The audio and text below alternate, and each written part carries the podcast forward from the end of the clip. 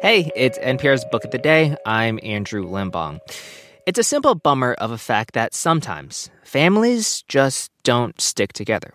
Sometimes it's because of a big explosive blow-up where someone says something or does something they can't ever take back. Other times it's more boring. You know, a kid leaves home to go to college or something, and people call fewer and fewer times until that thread of connection gets pretty thin.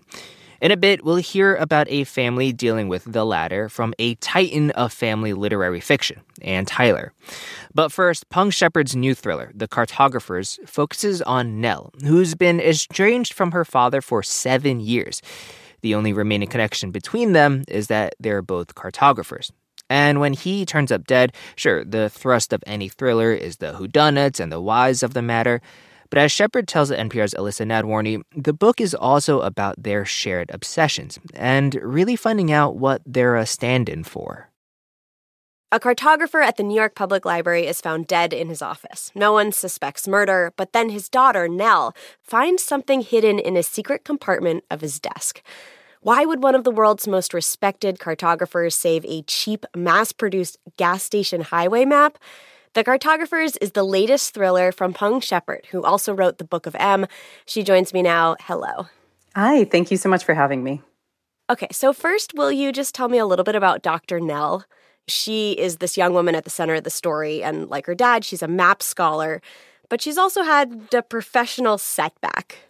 She has, yes. Yeah. So she is a young woman whose whole life and just her greatest passion has been cartography. She's lived and breathed it ever since she was a kid. Both her mother and father were giants in the field, but her mother passed away when she was very young. Nell has basically spent her whole life trying to live up to her mother's memory in order to impress her father, and she thinks also as a way to get closer to him. But seven years before the start of the novel, they end up getting in a really big argument over this map that you talk about that she finds in his desk after his death. And the ensuing fight is so bad that he ends up firing her and destroying her reputation. And so she's been cast out of the only thing that she loves and also the only way she thought to get closer to her father. So tell me about that map, the one that she finds in the desk. It is a foldable gas station highway driving map. I don't know if uh, you remember those. They're a little bit less common now that we all have Google Maps. Many are stuffed in, like, the side of my driver's side door. Right? Bulging yeah. Bulging so, out. Yeah, and they used to, you know, give them away at gas stations, I think, practically for free. You would just walk up to the counter with your candy bar and your, your soda, and then you'd grab a map to the next place you were going and continue on. But that's the kind of map that she finds. And so, you know, really a seemingly worthless thing. But it turns out to actually contain a very deadly mystery. I want to talk about phantom settlements. You know, sometimes they're called paper towns. What are they, and why do cartographers use them? A phantom settlement is a somewhat obscure cartography term that basically means an error on a map, but it's an intentional one. A little dead-end road that isn't really there, or a small mountain where the, the land is actually flat. But the upshot is that phantom settlements work like copyright traps. So there's a phantom settlement in the book. It's based on a real story, right? It is. It's the most incredible real-life cartography mystery I've ever heard. In the early nineteen hundreds, there were these two small-time map makers who decided to make one of these intentional errors on their maps. So they made up a tiny town in rural upstate New York, and they named it using a combination of their initials, sort of like a secret signature. And then about a year later, their competitor, Rand McNally, released a map of the same geographical area. And to these two map makers' surprise, they spotted their tiny town on Rand McNally's map. And so they sued, claiming copyright infringement, because they argued that the only way that their town could have appeared on Rand McNally's map is if Rand McNally had stolen their data instead of doing their own land survey. Because if they had done their own land survey, they would have seen that there was nothing there because the town wasn't real. And Rand McNally said, but the town is real. And so these two map makers, they had no idea what to make of that. So they got in their car with their lawyer and they drove out to the middle of nowhere in rural upstate New York to take pictures of the empty land and claim their victory in court. They were stunned to find a gas station, a general store, houses with people living in them, and an official town record in Delaware County administration logs with the same name that they had given it from their own initials. And so what actually happened? What most people think is that Rand McNally rushed to build a fake town there after they were sued because they were trying to cover their butts. But what actually happened was when these two map makers, when their map first came out and there was that tiny town there, a couple of people who live nearby in real towns saw this new name on that map and thought, oh, well, I guess a new town has been made for us. And so they started moving there. Usually the world is what makes the map. But in this case, it was really that the map made the world. Wow. One of the things that drew me to the book was it feels like it's also about obsession. Yes. Like being so just all consumed by your passions. I think you have to be a little bit obsessed to be a novelist, probably. But I also think it's something a little bit more universal than that, because in the book, without spoiling too much, the map that everyone is obsessed with, for some characters, it's about the map. But for other characters, it's really about that the map is is standing in for something else that they can't have. It's the next best thing.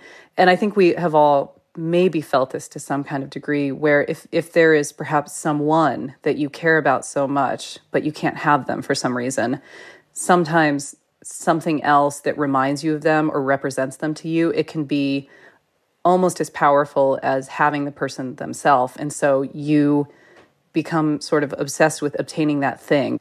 Yeah. Your reaction at the top of you have to have obsession to be a novelist, I kind of relate to that too as a journalist of like, I'm totally obsessed with a subject and I research it and I call everyone I can and then I write a story that I'm on to the next thing.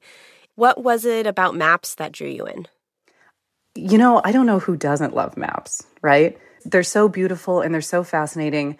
And I don't really know anyone who can resist looking at one that they pass by, whether it's, you know, a place they've never been or a very familiar place. And I think part of that is that we're all hoping, even if it's a map of a familiar place, that if we just look long enough and look close enough, there will be some kind of a secret there that we haven't noticed before, you know, kind of like an invitation to to go somewhere new.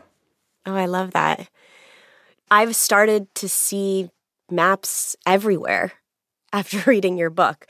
Like, so many things can be a map. Like, even this script, you know, as I'm kind of taking notes and following this conversation, there's a map in front of me to do that. Yeah, yeah.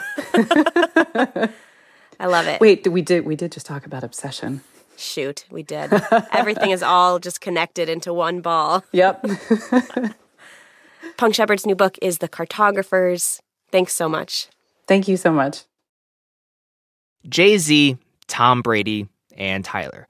All greats in their field, and all people you cannot trust when they say they're going to retire. Though I haven't overheard as many heated arguments at the bar over Tyler, she's out now with her twenty-fourth book, even though she once said she'd never hit twenty. It's titled French Braid, and it follows a family in Baltimore through generations. Yeah, this is Tyler's specialty, but what makes this interview with N P R's Mary Louise Kelly so special is that you get a sense of how intimately and deeply she cares about her characters and how she feels it when they either disappoint her or pleasantly surprise her. The majority of Anne Tyler's twenty-four books are about family. And the majority of Anne Tyler's twenty-four books are set in Baltimore. Now, if we were talking about any other writer, you would be excused for wondering if they might be stuck in a rut. But Tyler's gift is that each story, each character is distinct, even as she builds on themes from one book to the next. Tyler's new novel, French Braid, is set, you guessed it, in Baltimore, and it tracks one family, the Garretts, across decades and across generations. And Tyler, welcome to All Things Considered. Well, thank you.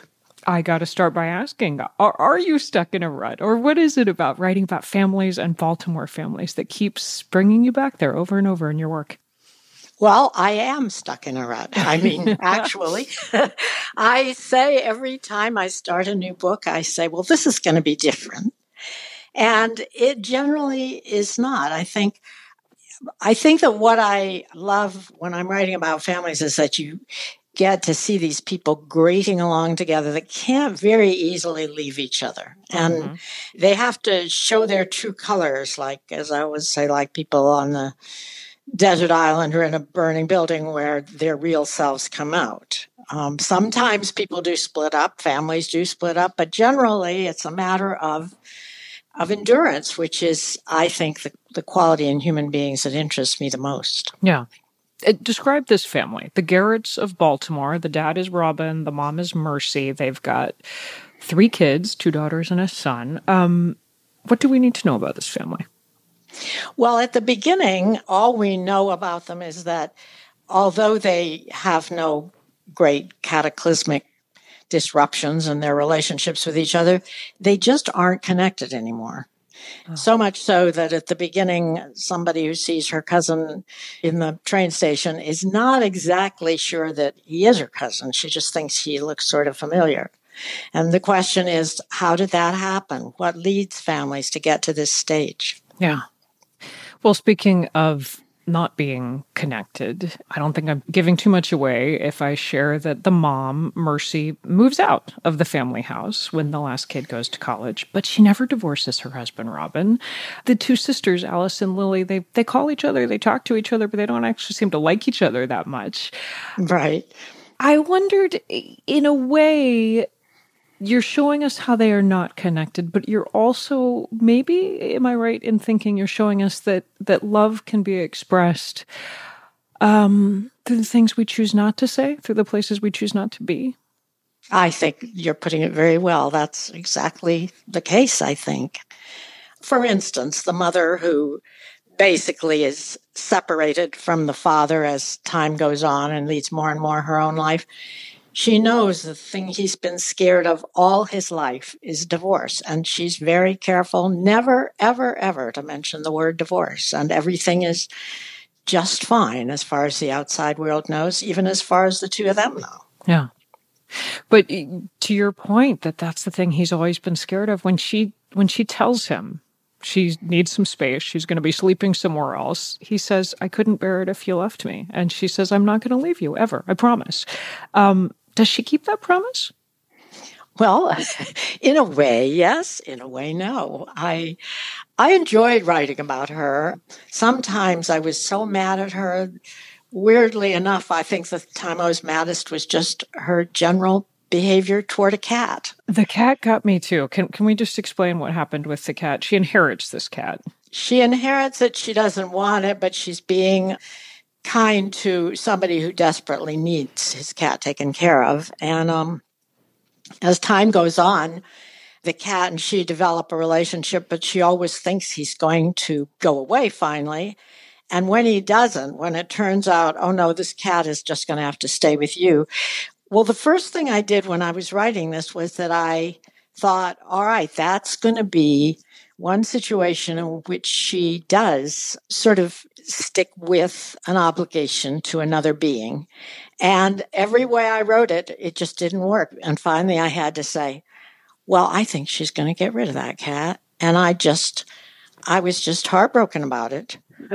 But there you go. She does promise the cat's owner, yes, I'll take care of it. Don't worry at all. And then the second he leaves, she drives it up to the animal yes. shelter and dumps it in the crate in the parking lot. Um, and I I felt, I'm not surprised to hear that you were mad as, as heck at her, because somehow that betrayal felt more infuriating than, than leaving the husband.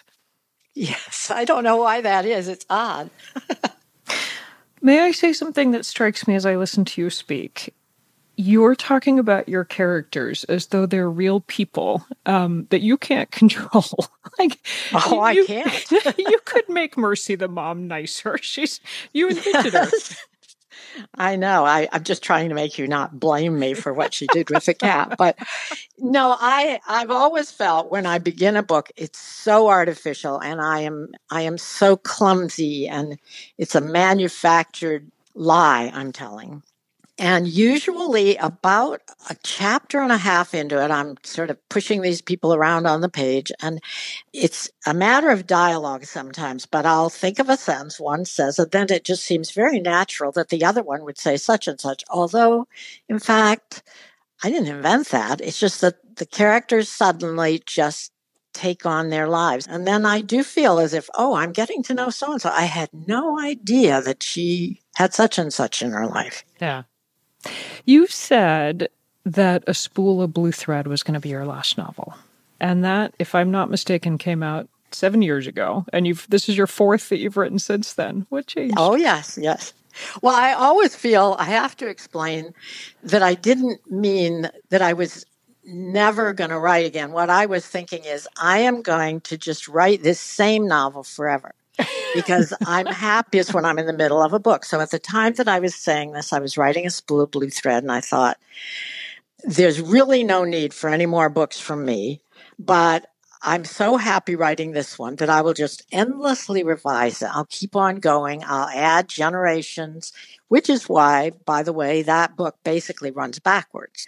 And what I didn't bargain on is that finally I was just done. I, I lost interest in the, an earlier generation that didn't have a lot of depth to it. And then, of course, what am I going to do with the rest of my life but write another novel? Well, Anne Tyler, I hope that you continue writing the same novel over and over so that we can continue reading it. Well, thank you. That's a very nice wish. I, I really like that one. Well, I really loved this book. Thank you so much for speaking with us. Oh, I enjoyed talking to you. Thank you. Anne Tyler. She is the author most recently of French Braid. It's out today. That's it for N P R's Book of the Day. If you want more, you can sign up for our newsletter at npr.org slash newsletter slash books. I'm Andrew Limbong. The podcast is produced by Isabella Gomez Sarmiento and edited by Megan Sullivan. Our founding editor is Petra Mayer. The show elements for this week were produced and edited by Ashley Lisenby, Melissa Gray, Hafsa Fatima, Dee Parvaz, Emiko Tamagawa, Hiba Ahmad, Hadil Al-Salji, Samantha Balban, Elena Burnett, and Courtney Dorning. Beth Donovan is our managing editor. Thanks for listening.